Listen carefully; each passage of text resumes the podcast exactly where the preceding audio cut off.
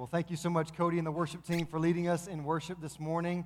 And y'all, it is so great to see all of you here today. Uh, if you've been with us, you know that we are in a series right now titled Entrusted as we are walking through the book of Second Timothy. So I'd ask you to go ahead, if you have a copy of God's Word with you, uh, to either turn over to or tap on, however you prefer, to get to God's Word. Uh, turn to Second Timothy chapter 2, and we're going to be looking beginning in verse 3 and following. 2 Timothy chapter 2, beginning in verse 3. Now, before we jump into the text, I know that being in this area, there are a decent amount of people who are businessmen or businesswomen who own their own business. I know that uh, even with the school, I know there's plenty of college students who are majoring in business. Well, there's a term that is used in marketing, a phrase that uh, many maybe recognize. It's, it's a phrase called a call to action. A call to action. And what it really is, is it is a marketing strategy where whenever you are marketing a product, the goal isn't just to give somebody information, the goal is to elicit a response. So if you are online and you're on Amazon, you will notice that as you're on Amazon, there'll be something that says add to your cart, which many of us probably click often. There is buy now. There are other things that call you to action to do something at that moment. You may notice if you read something on a website, almost every website does this. At some point, something pops up and it says subscribe here. Click to subscribe. Push this to subscribe. It is a call to action. They don't just want to give you information, they want you to do something in light of that information. Well, what we've seen so far in the book of 2 Timothy, 2 Timothy chapter 1, Paul is encouraging Timothy. He encourages him and, and encourages him about what he remembers about him. He's praying for him, he's thinking about him, he wishes he could see him. He reminds him that God has given you a gift. Fan this gift into flame. He's encouraging him by saying, Follow the pattern I've given you, guard the gospel I've given to you. And then in chapter 2, he moves from encouragement to instruction. He moves from saying, Hey, here's the information to a call to action. And that's the title of the sermon this morning. It is simply that call to action. A call to action. And what I'm proposing this morning is that as followers of Jesus, I hope to show you, Paul says to Timothy this. What I'm proposing is, as followers of Jesus, we are called to a life of radical action. The gospel, as we saw last week, has been entrusted to us, it's been given to us, and we are called to act. As we walk through this, I want you to see several things. One, do you recognize your calling as a follower of His? And two, I want you to have some way you can evaluate. And I think Paul gives us that. Ephesians chapter 4, verse 1, Paul says it this way I, therefore, a prisoner for the Lord, urge you to walk in a manner worthy of the calling to which you've been called. Friends, that's a call for all believers. Walk in a manner worthy of the calling to which you've been called. And I believe Paul helps us see, one, what our calling is and how we can walk in a manner worthy. Let's pray and then we'll jump in. Heavenly Father, we thank you so much, Lord, for this day. God, we thank you for your grace that is so abundant in our lives. God, we thank you for just the way you love us, God, the way you care for us. God, I thank you for this opportunity right now to gather together, Lord, to open up your word. Lord, help us be reminded in this moment that every time your word is open, it is you who is speaking. God, these words that Paul wrote, he will tell us later in chapter 3, they were inspired by you, they were breathed out by you. Father, these are your words for your people at all times. And so help us, Lord. See what you want us to see, hear what you want us to hear, and accept what you want us to accept this morning. Father, I pray, Lord, please put your words in my mouth and keep my words out of yours. And ask all these things, Father, in your precious, in your holy Son's name. Amen. Amen. Let's read verses 3 through 7 as we begin. Paul says, Share in suffering as a good soldier of Christ Jesus. No soldier gets entangled in civilian pursuits since his aim is to please the one who enlisted him. An athlete is not crowned unless he competes according to the rules. It is the hardworking farmer who ought to have the first share of the crops. Think over what I say, for the Lord will give you understanding in everything. I think you can already tell that Paul has a sense of urgency. I told you, as you read through the book of 2 Timothy, you need to be reminded that Paul is in prison. Paul's not just in any prison, Paul is on his deathbed. He knows he's going to be executed, he knows most likely it's going to be soon. And so as he writes, he writes clearly, he writes concisely, he writes in a compelling manner. But he also uses brevity, he doesn't use a lot of words. I think it's interesting whenever you want to convey a message to someone, oftentimes the best way to do it is not to actually use words, right? I'm sure many of you have had a conversation with someone before. As you were talking to them, you realized that they were not jiving with what you were saying. What you were saying wasn't computing. All the wives are doing this right now because they understand the struggle, right? Like you understand what it's like to talk to someone and they're not understanding. Parents, we feel that way sometimes with our kids. We're saying something and we just don't know if they're really getting what we're trying to say. This conversation can happen in many different ways in our house, but one of the main ways it does is, is, is my wife is, has been for nine and a half years been nesting at our house. I know that's a term typically for the beginning of marriage or after you're pregnant, but she likes to nest at all times and see what areas of the house we can put this here and that there and pictures here and, and do all sorts of interior design type things. Well, as she likes to explain to me what she's hoping to do in our house, oftentimes she realizes what she's saying is not computing. I need help. And so there's been different ways she's done this. Sometimes she actually draws it on a sheet of paper. Here's my, here's my vision, as she calls it, and she shows it to me. Or she'll say, Look, this is what I'm talking about, and show me a picture. And all of us know this a picture is worth a thousand words, right? Now I want you to notice what is Paul doing here? Paul just is, is using very short, almost like jumbled language together, putting together some different roles the whole purpose of this is he's saying you need to think over these things. I'm communicating a lot to you, but I'm doing it in three small pictures.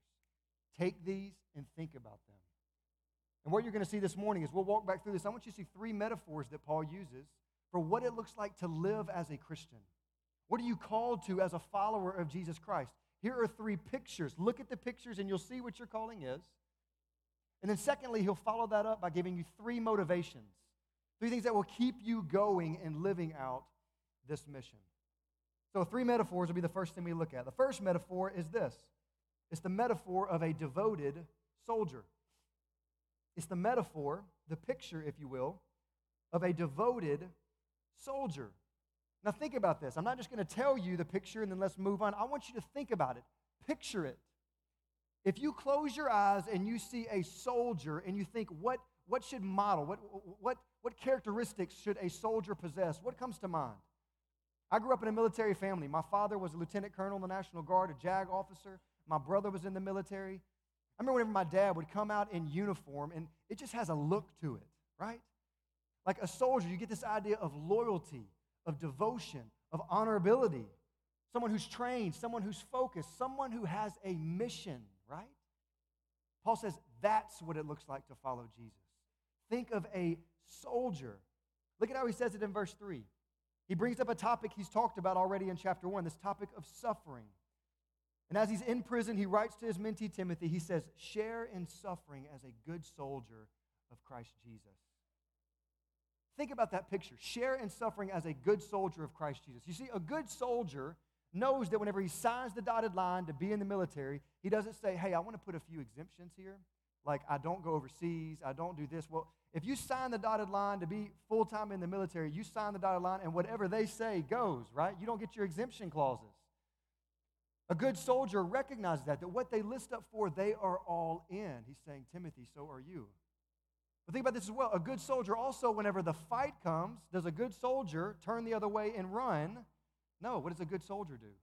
Stands there and fights. He says, This is the picture of what it looks like to follow Jesus, Timothy.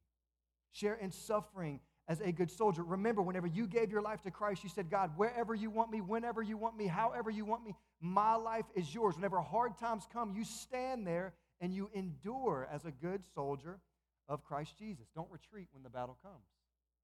Then he expounds even more so, and more specifically, what he's talking about whenever he's talking about a soldier in verse 4. Verse 4, he says, No soldier gets entangled, held back in civilian pursuits since his aim is to please the one who enlisted him. Think about that. No soldier gets entangled in civilian pursuits. This literally means life's affairs, means other things. Like you have one focus whenever you're a soldier know my orders, carry out my orders, do my orders. If you are a distracted soldier in the middle of combat, you most likely will get shot, right? If you're in the middle of a battlefield, you don't get distracted. You don't look over some other way. You pay attention to the battlefield. He said, No soldier would get entangled in civilian pursuits because he has one aim please the one who has enlisted you. Timothy, you must be focused. You must be single minded. You must keep your eye on the prize. focus. Every single day, recognize you are here to please God. That's your number one. We oftentimes forget that the devil has two ways he wants to work in your and my life. Sure, oftentimes we think the devil wants me to be really bad, right? We think the devil wants me to, to, to fall into sin. Well, well, that's deceit. That is one thing the devil wants you to do. He wants to deceive you. All sin is just a lie. That's all it is.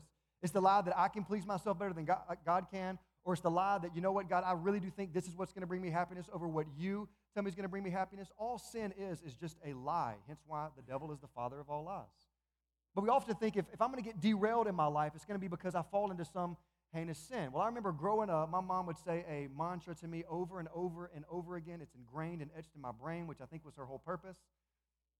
She used to always say, Merrick, if the devil can't make you bad, he will make you busy.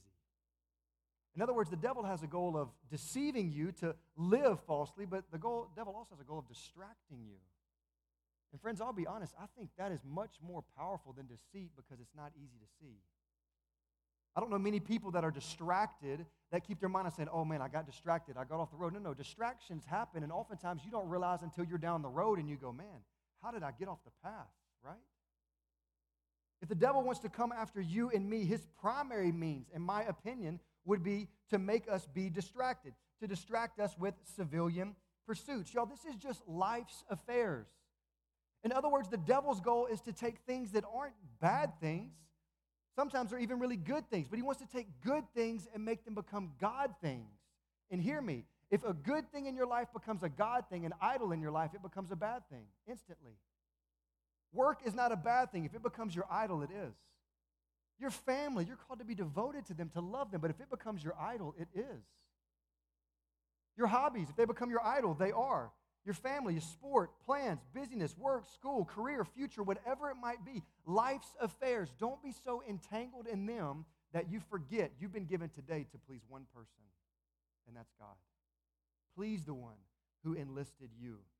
He says, Timothy, as a soldier, you have one primary responsibility to please him. I love the way Solomon says it in Proverbs chapter 4. Verse 25, he puts it like this He says, Let your eyes look directly forward and your gaze be straight before you. Reading this and thinking about this this week, immediately the first thought that came to my mind is the Kentucky Derby. This is probably the first year I ever watched it and genuinely cared about what was going on. One of the things that you notice, and I knew beforehand, one of the things that you notice is every single horse that races has, I've, I've heard two people call them different things, blinkers or blinders on that are over their eyes to do what? I actually read an article where apparently there's a lot of things it does. I'm not going to expound all that for you. There are two primary things that they do it keeps them focused of what is right in front of them. It keeps them from getting distracted and oftentimes spooked or feared and keeps them from running the race. It keeps their eyes straight ahead so they know I'm in the middle of a race and I'm not going to become distracted. Friends, is that you in your Christian walk with Christ?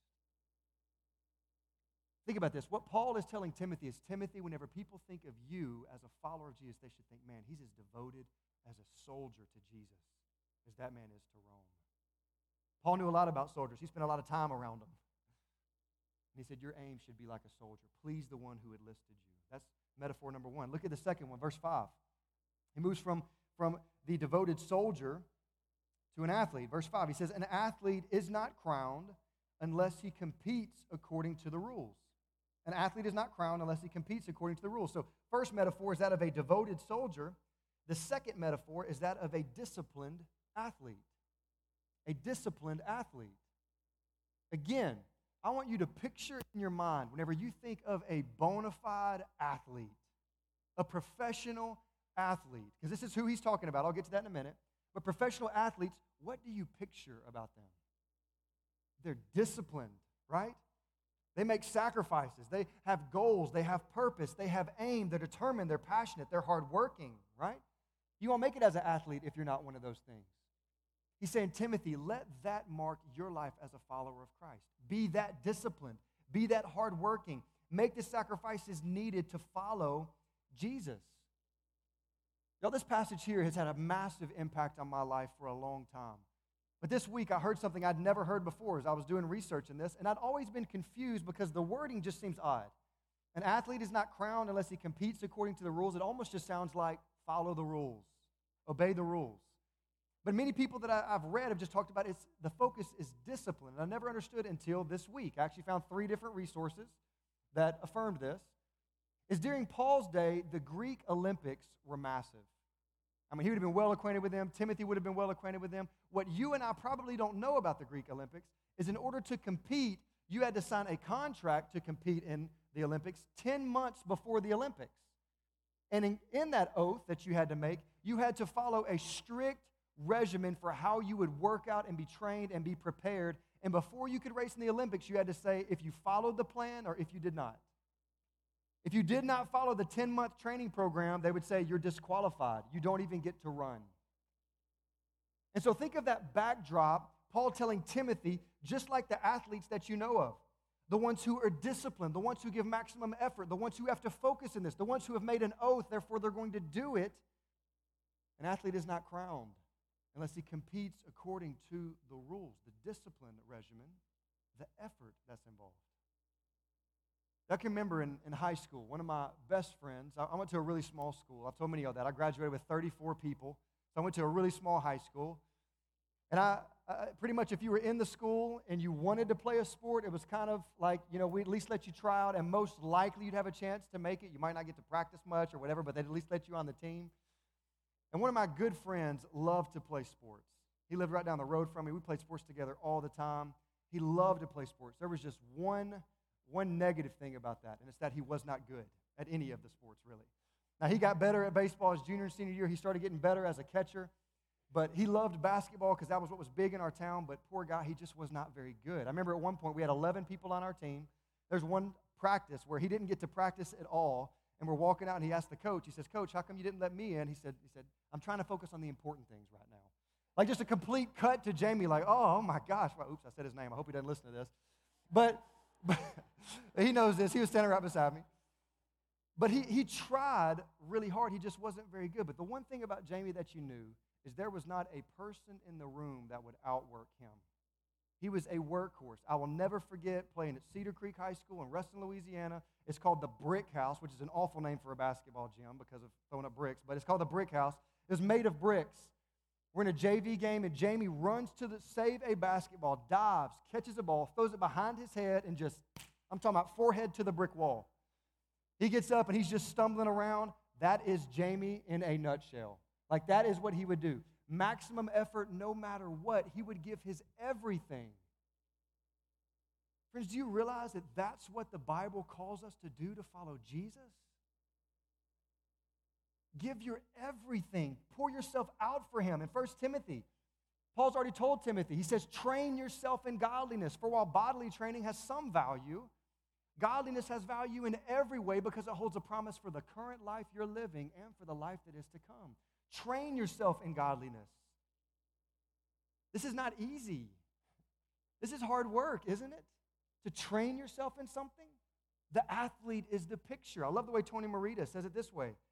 He says, In America, millions of us admire athletes, but few of us actually imitate them. Many enjoy their performances. Many would like to be as good as them, but few will put in the effort that they do. Few actually will watch and then afterwards go and attempt to do their training. And unfortunately, many Christians want God's blessing on their life without playing by his rules. This isn't to earn anything, rather, it is a desire for godliness. It's a desire to live for Christ. It is a desire to receive the crown that he says he will give to all those who follow him. I said this several months ago in, in a message, and unfortunately, it's true. I heard somebody encapsulate American Christian culture and the church culture by saying this Christians in America somehow seem to worship their work work at their play and play in their worship. Hear that again. He said Christians in America somehow seem to worship their work, work at their play, and play in their worship. Friends, let that never be said of you. Let that never be said of me.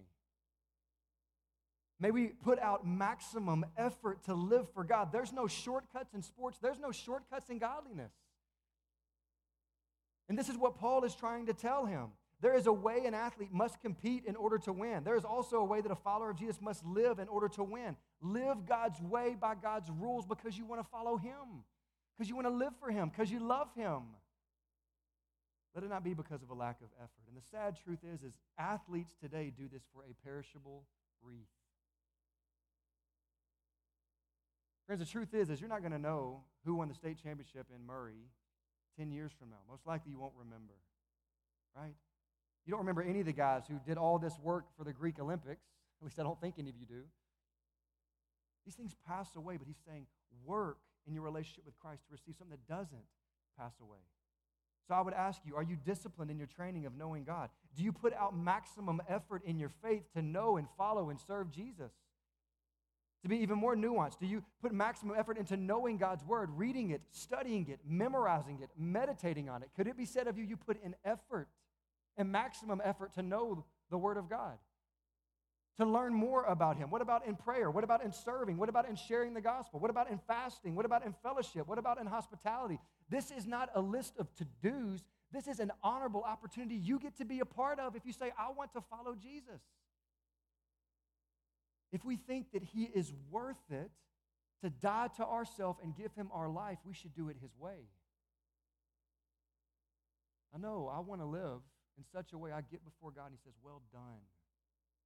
Friends, you realize the parable where that is even told? It's the parable of the talents, where God has given this person five, this person two, this person one. The person he gave five talents worked and produced five more talents. And he says, Well done, enter into your rest, enter into the kingdom. The second one produced two more talents. He says, Well done, enter into your rest. The last one doesn't produce anything. He says, What? Should you have not at least done something with that? And he casts them out into the place of gnashing of teeth and utter darkness. And hear me. Whenever you sign up to follow Jesus, it's not like a contract, no. But if you want to be about that life, then be about that life. Follow Jesus. Put in effort. Be disciplined like an athlete. Can someone look at your life and say they are as disciplined as an athlete in their pursuit of Christ? That's the second metaphor. Going on to the third, verse 6. It moves on to the hardest one, in my opinion. He says, It is the hardworking farmer who ought to have the first share of the crops. Think of all of them. I think we know what this one looks like in our area, right? First, he says, be as devoted as a soldier. Secondly, as disciplined as an athlete. And third, be as diligent as a farmer. Be as diligent as a farmer. I think this is interesting because it's so vastly different from the first two. Let me explain why. The soldier receives honor. The soldier should receive honor, right? They, they receive the star, they receive the Medal of Honor, they receive rewards for what they do. They, they are looked at and revered in many ways. The athlete, I think we can say that they very much so are revered. They get the shoe deals, the press conferences, all these things. But think about the farmer. Farmer's like the exact opposite, right? I've never seen an ESPN special where somebody's out there with a microphone. So, Bob, how are the crops going this year? Right? Never seen a press conference out at the farm. I've never seen people out there lined up during crop season to get the farmer's autograph. Like, hey, sign this for me. I've never seen Nike sign a shoe deal with the farmer because of the crops, right? Actually, a farmer is a picture of something quite the opposite. Picture a farmer, what do you see? What is he telling Timothy? Picture a farmer. He says, It is the hardworking farmer who deserves the first share of the crops. Think of a farmer, you think of diligence. You think of a hardworking person, you think of persistence, of patience, of fortitude, right? Of resolve, someone who's going to keep going at it over and over and over and over again, regardless of what they see, right? The farmer is the best example of endurance and perseverance. A farmer is often the first to wake up, the last to go to sleep. A farmer has to constantly be working, plowing, sowing, tending, weeding, reaping, storing. A farmer has to be ready for anything, whether it's weather, frost, pests, floods, disease, animals, whatever it might be, has to be ready to, to fight against those things. And a farmer must have patience and endure. It's a hard job, right? I really agree with Chuck Swindoll, who's a pastor in, in Frisco, Texas. He says, When I drive by a farm and look out the window, I see just enough to know that I want to keep on driving. I don't want any part of that. I feel that. Friends, this is what Paul says Timothy, this is what it looks like. To faithfully serve Jesus, be like the hard working farmer. What's the point? Work hard. Regardless of what you see, keep going. Regardless of what's going on around you, keep doing. Regardless if in your job you're doing it the right way and people around you are doing it the wrong way and they seem to be benefiting, stay the course. Regardless of whether your kids are listening to you and if you're trying to give godly instruction or not, stay the course. Regardless of whether you've been praying about something for 10, 15, 20 years, stay the course. Regardless of whether you feel anything or not, whenever you read God's word, trust God whenever He says that He's imparting wisdom to you, He's blessing you. Even whenever you don't understand it, stay the course. Regardless of what's going on in your marriage right now, stay the course. You could go through over and over and over and over again. The hardworking farmer says, regardless of what it looks like, trust in God. Keep on going. Do not let up. Paul talks about this in another spot in Galatians chapter 6. He says it even more pointedly. If you go back even further to, to chapter uh, to verse 7, he says, Do not be deceived. God is not mocked. For whatever someone sows, that, that person will also reap. The one who sows to the flesh will from the flesh reap corruption. You live for yourself, that's what you'll reap. But the one who sows to the Spirit will from the Spirit reap eternal life. And then verse 9, he says, And let us not grow weary of doing good, for in due season we will reap if we do not give up.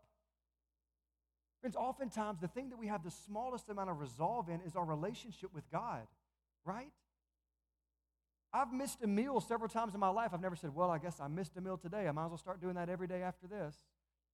But so often we may stop reading God's word and we go, Well, you know, I'm behind now. It feels, it feels like I'm going to have to work harder to get back. We do this with simple things, right? In our resolve. If we, miss a week of church, or then two weeks of church, or then two months of church, and before we know it, it's almost hard to start going back. Friends, the farmer is the picture of saying, Do what you know God wants you to do, regardless of how you feel, regardless of what it looks like. Do it. Keep going, do it. I'm reminded of what Paul tells the church in Corinth. Therefore, my beloved brothers, he tells them st- strictly be steadfast, immovable, always abounding in the work of the Lord, knowing that in the Lord your labor is not in vain. In other words, what you do now will reap benefits if you do not give up. Keep doing. Do not be deceived. God is not mocked. What one sows, they will reap. So, the question that Paul's telling Timothy, the question to you is could somebody look at your life and liken your life as a follower of Christ to that of a diligent farmer? That's a challenge, right? All three of these are challenges. And I would tell you, be reminded at the very beginning of this chapter, verse 1, he says, Be strengthened by the grace that's in Christ Jesus. He's saying it's through this that you can actually do these things, but you must do them. Living for Christ is not easy. It is never easy. Jesus doesn't say it will be easy, but he says it'll be worth it. As I've heard one guy put it, following Christ is just a long obedience in the same direction. You repent and you turn and you just keep walking. You keep going. These are the metaphors that Paul wants to give Timothy. But I want you to notice what he wants him to do with them. Look at verse 7. He tells Timothy, he says, Think over what I say for the Lord will give you understanding in everything. What's he saying? He's saying, meditate over these words. Take these pictures, hang them up, put them where you can see them, and think over them, and God will continue to give you understanding to do them. Keep them in front of you. Think over what I'm saying. Friends, to, to know God's word, we must meditate on it. There is no other way. You'll find it odd that the Bible doesn't talk about reading the Word. It doesn't talk much about studying the Word. It talks a lot about meditating on the Word. The word meditate is the same word used for a lion who's growling over its prey after it's got it. You stay there for a while and you feast. Come to the Word of God and feast. Meditate on it. Think about it. But once again, we struggle with that, right? We oftentimes don't have much resolve. We treat God's Word a lot like McDonald's versus Patti's. In other words, we come to God's word and we're like, can I get a number two with a side of encouragement really fast? Can I get this with a little bit of joy? I need a, I need a quick verse. I need a life verse. I need something real quick to come to me in my time. Give it to me so I can go on with what I'm doing. But God's word is not like that. God's word is a lot more like a filet mignon. If you cook that, you know you got to marinate it. It takes time to cook, and you got to stay there a little while. Friends, this is the call of God's word. Think over it, mull over it. A simple challenge for you I'd give you in the middle of this sermon is maybe what you need to do this week is take those three words, soldier, athlete, farmer, and post them somewhere where you can see them for the weeks and days ahead. There's a time in my life whenever I first got into ministry, I had a friend of mine who made me, he just got into woodworking and he made me three blocks of wood, essentially, so slats of wood. I put them up in my office where every time I walked into my office, the first thing I saw was soldier, athlete, farmer. It's time to get it. Maybe you need to put them up in front of you. Think over them. Think about them. Pray through them, and God will give you understanding. He'll lead you through the change. So he begins with three metaphors, but then he moves on to three motivations for why you should live this way, why you should give your life for this, why you should suffer for the gospel, why you should be disciplined and devoted and diligent in your following Christ. And we see this in verses 8 and following. Let's begin in verse 8 and 9. Verses 8 and 9. Paul says, Remember Jesus Christ. Remember. Remember Jesus Christ, risen from the dead, the offspring of David, as preached in my gospel, for which I am suffering, bound with chains as a criminal, but the word of God is not bound.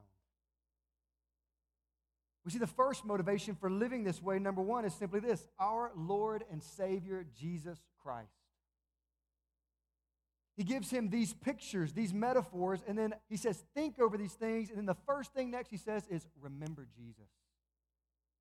Think about Jesus. He says so much right here in just three short little phrases Remember Jesus, risen from the dead. What's he saying? Don't forget that Jesus left heaven, came here, endured so many things, right? It says, For our sake, he was rich, but he became poor for our sake. He went from heaven to here and he died in our place. He walked the hard road in our place. He died, but then he rose again. Remember, our risen Lord and Savior. Follow after him. Then he says, the offspring of David. What's his point here? Is he was the promised king. In other words, what God says he will do, he will do.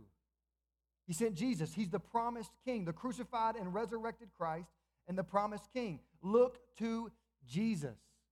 There's so much we could say about this, but I think that another author has already pinned it pretty perfectly in Hebrews chapter 12, where he says this Hebrews chapter 12, verses 1 through 3. He says, Therefore, since we are surrounded by so great a cloud of witnesses, let us also lay aside every weight and sin which clings so closely, and let us run with endurance the race that is set before us. Sounds a lot like what Paul just said, right? But notice the same thing. Verse 2 looking to Jesus the founder and perfecter of our faith, who for the joy that was before him, he endured the cross, despising the shame, and is seated at the right hand of the throne of God. So therefore, we must do what? Verse 3 Consider him who endured from sinners such hostility against himself, so that you may not grow weary or faint hearted. Consider him, look to him. Friends, you know you, you know how you stay disciplined like a soldier, like an athlete, like a farmer? Is you keep your eyes focused on Jesus. You remember what Jesus did. He came and lived as the perfect example of the soldier living to please God, nobody else. He wasn't worried about that.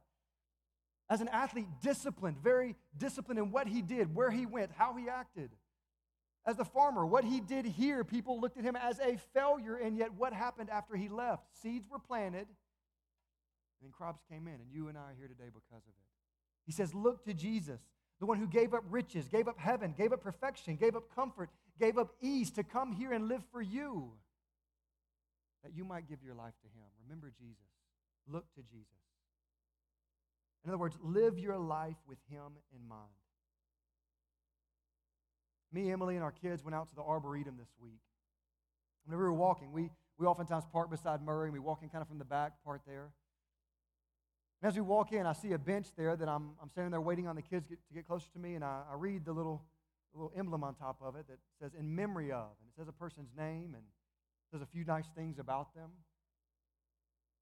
I want you to think about that. Whenever somebody has something in memory of someone, someone else, we have this with our prayer garden, right? Whenever it's in memory of someone else, it's for you to remember that person, to remember their life, to remember them. You know what can significantly change an in memory of? is whenever somebody has given their life for you. That in memory of changes a little bit. You're not just remembering their life, you're remembering the life that they gave you. If someone were to die in your place, you're not just remembering what they did, you're remembering what you now can do only because of them, right? And building a monument would not even be enough to show your gratitude for someone who gave their life for you. Instead, what should you do? You should say, I'm not going to waste the life that's been given to me. They gave themselves up for me. I'm not going to waste this time. I realize my life was bought by someone else. They sacrificed in my place. This is the point. Let your life be a monument, a memorial, a constant in memory of Him. Why do I do what I do? In memory of Him. Why do I do what I do? In memory of Him. He gave His life for me that I might have life, and my life is His. We're called to live, to honor, and glorify Him. Let your life be in memory of Christ monument for the world to see, which is what we see Paul doing. Right? Look again at verse 9. He just says, Remember Jesus, and he says, For which I am suffering. I'm bound with chains as a criminal. Y'all, that word criminal is used one other time in the Bible, Luke 23. You know that word criminal is used to describe? It's to describe the two people hanging on each side of Jesus. There are other words for criminal that Paul could have used. He said, No, this is how I'm being treated like these guys. This criminal would have been the person who was, who was worthy of, of capital punishment, someone who, who should be dying. And Paul's saying, That's how I'm being treated because of Jesus. But then he says something very interesting, which leads to the next motivation. He says, I'm suffering, bound with chains as a criminal, but notice what he boasts in. But the word of God is not bound. I may be bound, but the word of God is not, which I think gives another motivation, which is the second one. First, our Lord and Savior Jesus Christ. Secondly, the eternal, boundless word of God. The eternal, boundless word of God. He says, I am bound, but it is not. It still is working, even in the midst of my change. Philippians chapter 1, he says something very similar. Don't feel sorry for me because I'm chained right now. This has actually worked out to spread the gospel to other people. And Paul's even saying, Yes, I may die, but the word of God will not. It will live on. The word of God is not bound. It's a motivation because you can know with certainty what you do now in following Christ will echo into eternity. It has eternal effects. I could give you story after story. This is probably one of my favorite topics to talk about. Is times whenever the Word of God tried to be trampled or stifled, and then it ended up backfiring in some way, or some incredible story comes out of it, and there's story upon story regarding this. But I read one this week that I'd never heard before, and I think it's, it's powerful. I'd love to read it to you. The way the author says this is power is Paul was powerfully stating the absolute freedom of the Word of God, and we see so many examples of this. He goes on to talk about in the 1930s, under the reign of Joseph Stalin, whenever there was the Communist Party in the Soviet Union. He says, if you don't remember, in the 1930s, there was a point in time where Stalin ordered a purging of all Bibles from the land and for either putting all Christians in a camp or killing them and begins to tell this story about how in Stavropol, Russia, this order was carried out with particular vengeance. Thousands of Bibles were confiscated, and multitudes of believers were sent to labor camps where many of them were being killed as enemies of the state. You fast forward a few years after Stalin, after the fall of communism, there was a missionary organization named Co Mission who sent a team to Stavropol to give them the gospel. Well, this team shows up not knowing the history of what happened in that area and they get there and they're expecting Bibles to come from Moscow, but they're having a hard time getting Bibles sent to them. So while they're there and they're talking about this, they have a local person who said, Hey, you probably don't know this, but 20 years ago, there was a time where they collected all of these Bibles and they put them in an old warehouse. I don't know what they ever did with them. And so they prayed for a while, and finally they went to, I don't know if it was a government official or who, but they went and asked, Are there still Bibles in this area, in this land? And somebody said, Yes, there actually are. And they go to this warehouse, and the warehouse is full of Bibles. What's interesting after that is, is the government hired some people to unload them, get them all out. And there was a particular boy who went there who label, labels himself, he was college age. He says, I was a skeptic, I was hostile towards Christianity, angry about stuff that had happened in my past and my family's past, and I was, a, I was an agnostic at best. I came there that day for a day's wage to help unload Bibles. But as they were unloading Bibles, quickly they found that this guy was nowhere to be found. They don't know where he went. One of the people from the missionary team went and they found him curled up in a ball in a corner, and he's just boohooing his eyes out. And they walk over to him, they go, What's going on? And he takes the Bible in his hand, he flips it around and shows him the inside cover, and he goes, That's my grandmother's signature. That's my grandmother who died here because of Christianity. And that guy gave his life to Christ. Friends, you can bind people, you can't bind the Word of God. You can try and stifle God's people. You can't stifle the Word of God. The way R. Kent Hughes says it God's Word can be no more chained than God Himself. What goes out will come back with fruit. What goes out, God will use. There are two eternal things on this planet the souls of men and women and the Word of God. It will live on for eternity. Friends, what is a motivation for living like a soldier, athlete, and a farmer? Is that what you do will never have an end. What you sow now will never have an end. And Paul says, be motivated by this. Advance the word of God. Live out the mission. Do it now and do it with discipline, not being afraid of suffering, which leads to verse 10. The final motivation he gives. He says, Therefore, in light of this, I endure everything for the sake of the elect, that they also may obtain the salvation that is in Christ Jesus with eternal glory. Here we see the third motivation for living on mission, and it's this current and future believers in Christ. He says, the elect, the elect in Christ, those who will repent and place their faith in Jesus. He says, endure everything for their sake, for them.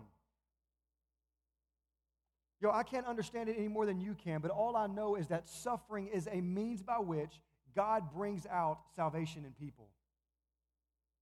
I can explain to you, but all I can tell you is that you look at history and the hardest seasons of persecution for the church was whenever it flourished the most. I can't explain it to you.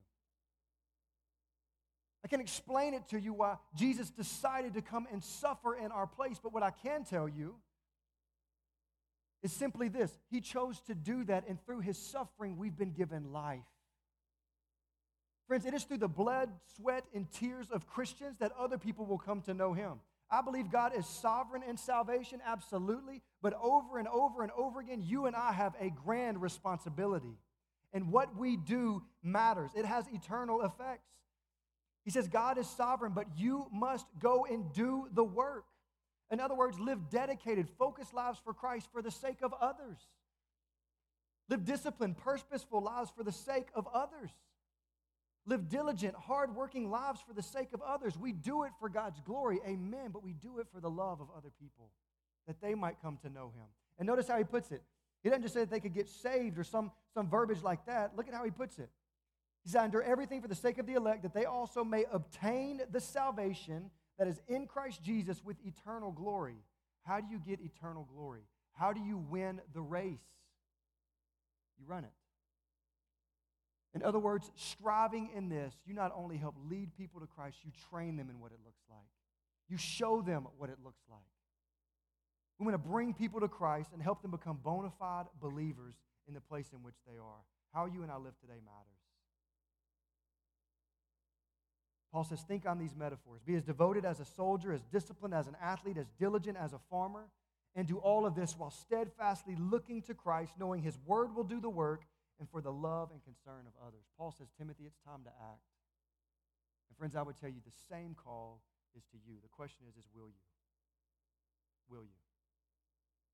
Let's pray.